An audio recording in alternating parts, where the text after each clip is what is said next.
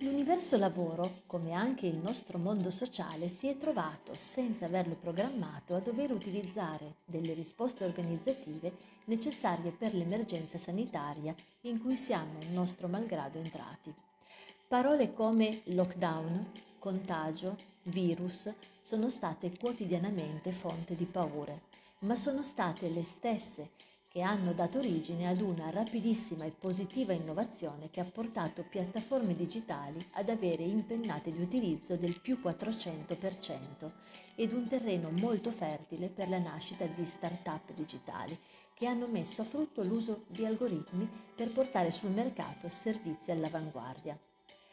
Il consumatore ha modificato gli stili di acquisto verso una sempre più diffusa digitalizzazione e questo ha imposto agli imprenditori di digitalizzare a loro volta la loro attività che prima era unicamente svolta sul punto vendita fisico.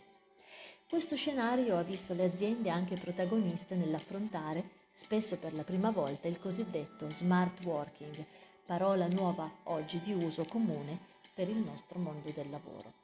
Vediamo esattamente come si svolge lo smart working. Lo smart working si svolge di norma senza vincoli di orario e luogo di lavoro, dovendo comunque garantire al contempo al lavoratore i tempi di riposo e la disconnessione dalla strumentazione tecnologica di lavoro. Lo smart working quindi è una forma di lavoro agile, oggi abbracciato per allontanare i rischi di un nuovo lockdown generalizzato, ma sicuramente una frontiera che trasformerà in modo sostanziale il modo di concepire l'organizzazione lavorativa e questo avrà impatti definitivi nel favorire l'uso della modalità a distanza nella gestione di molte mansioni, con l'impegno di non innescare penalizzazioni professionali o di carriera per coloro che si trovano e troveranno a lavorare in questa modalità agile. Ma quali sono i risultati produttivi dello smart working? Avere familiarizzato oggi con questa modalità smart non è garanzia di efficacia.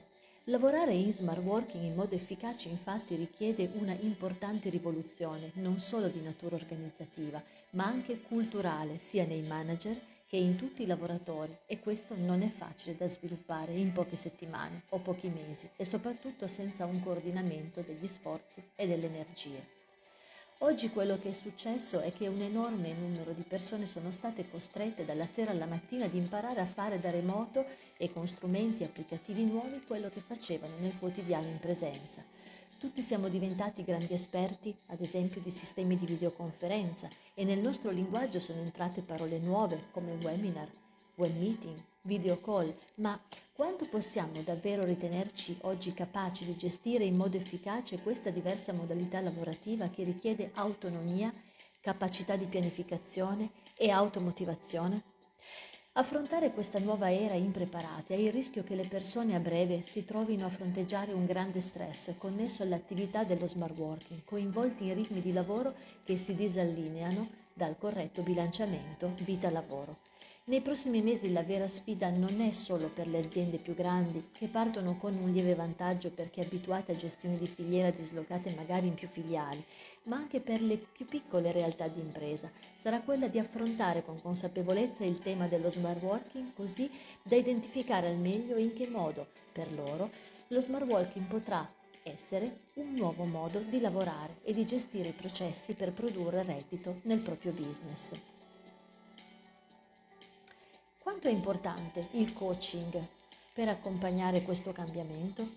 Il coaching è e sarà uno strumento strategico fondamentale che fungerà da catalizzatore del potenziale organizzativo dell'azienda verso la strutturazione sia di risposte funzionali che di azioni a sostegno personale per le figure chiave che in azienda avranno nelle mani le leve motivazionali per coordinare i team di lavoro.